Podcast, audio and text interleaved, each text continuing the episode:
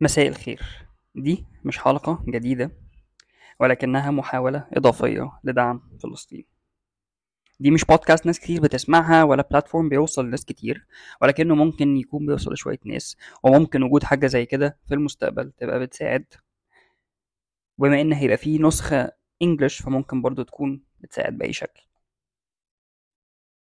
مش هتكلم عن الأحداث التاريخية عامة عشان في ناس كتير اتكلموا عن الجزء ده وشرحوا وشرحوا كل تفاصيله ولا هتكلم عن اللي بيحصل دلوقتي عشان برضه دي حاجة كلنا بنشوفها كل يوم.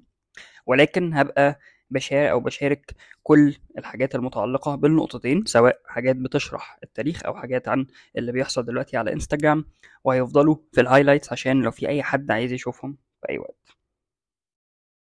ولكن في نقطتين كنت عايز أتكلم فيهم بشكل سريع.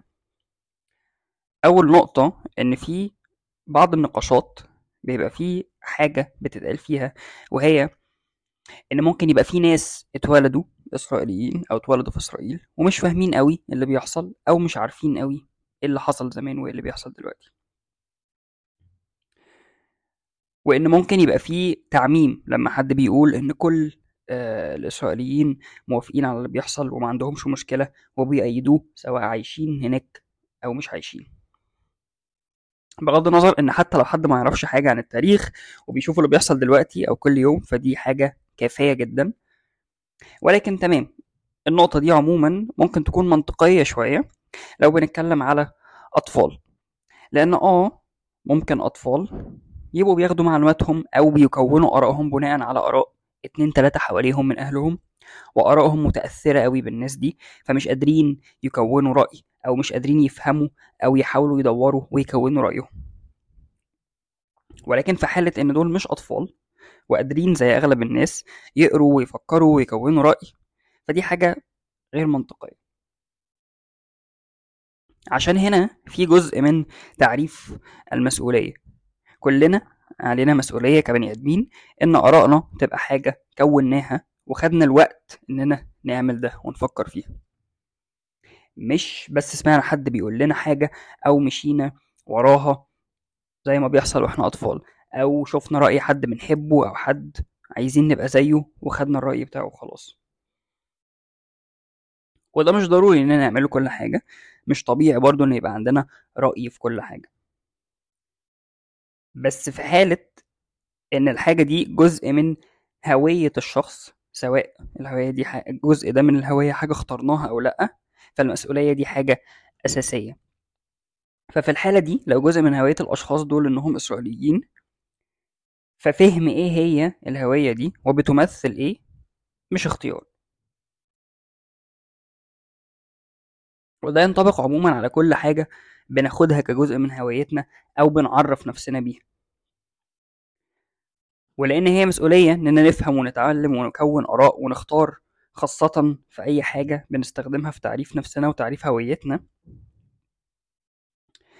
وعشان identifying أو أو أو تعريف النفس أو هم أو إن هم يبقوا بيعرفوا نفسهم كإسرائيليين مش حاجة منفصلة عن تقبل اللي بيحصل.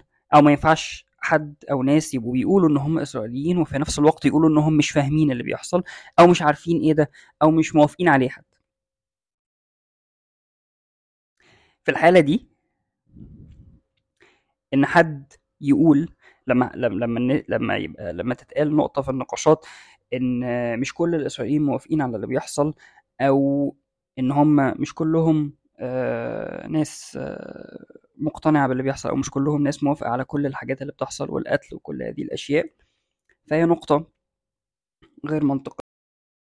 وفي الحالة دي لما حد يقول إن كل الإسرائيليين موافقين على اللي بيحصل وما عندهمش مشكلة وبيأيدوا القتل وكل حاجة بتحصل فده ساعتها مش تعميم ولكنه جزء من تعريف الهوية دي وبالتالي ده معناه إن الهوية دي جزء منها هو تقبل كل حاجة بتحصل وبالتالي عدم المعرفة أو الفهم مش مبرر.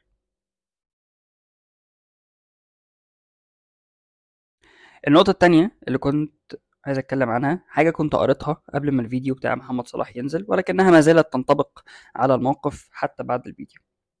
كانت من شخص عادة بيتكلم عن branding آه وازاي الناس ممكن يعملوا brand لنفسهم ويحافظوا عليها وكل الحاجات دي.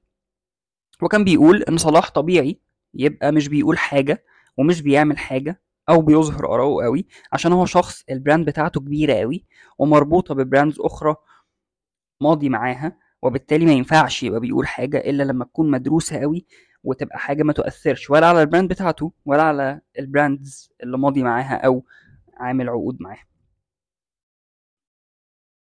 ودي حاجة كانت حزينة قوي عشان في العالم اللي إحنا عايشينه حاليا المسيطر عليه الرأسمالية بقت حاجة طبيعية قوي أو حاجة بتحصل بشكل عادي إننا نكون بنفكر في مواقف زي دي هل هناخد قرارنا وأفعالنا هتبقى مبنية على المبادئ أو القيم الإنسانية العامة ولا الصورة وال brand وإنها تبقى قرارات بشكل ما ما تؤثرش على شغلنا ولا على فلوسنا وتبقى بتخلينا كده في النص على طول؟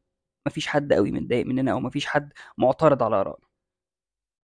لأن جزء مهم قوي من capitalism أو الرأسمالية وهو جزء ناجح بالفعل للأسف وأظن كلنا بنتأثر بيه بشكل من الأشكال أو بدرجات مختلفة إنه بيفقدنا جزء من حريتنا كبني آدمين أو من حريتنا إن إحنا نتكلم عن طريق إن هو بيخلينا نحس أو نتعلق بأشياء مش ضروري مش ضرورية خالص أو مش حاجات مهمة أوي أو مش حاجات مفيدة بالشكل اللي إحنا شايفينه وبالتالي الحاجات دي بتخلينا عايشين بخوف على طول إن إحنا نفقد الحاجات دي إن الحاجات دي تروح مننا عشان بنقول رأينا أو عشان بنقول حاجات بتمثل القيم اللي إحنا المفروض بنتبعها أو القيم اللي إحنا مقتنعين بيها. وده بيبقى دافع إن إحنا كمان نكبر أو أو أو أو نخلي الحياة تمشي بالشكل اللي هي ماشية بيه المتأثر بالرأسمالية. لأن مع الخوف ده هنفضل نعمل أكتر الحاجات اللي بتساهم في بقاء واستمرار العالم بالشكل ده. وفي خلال هذه البروسس هنفقد إنسانيتنا أو الجزء الإنساني اللي ممكن يكون موجود جوانا.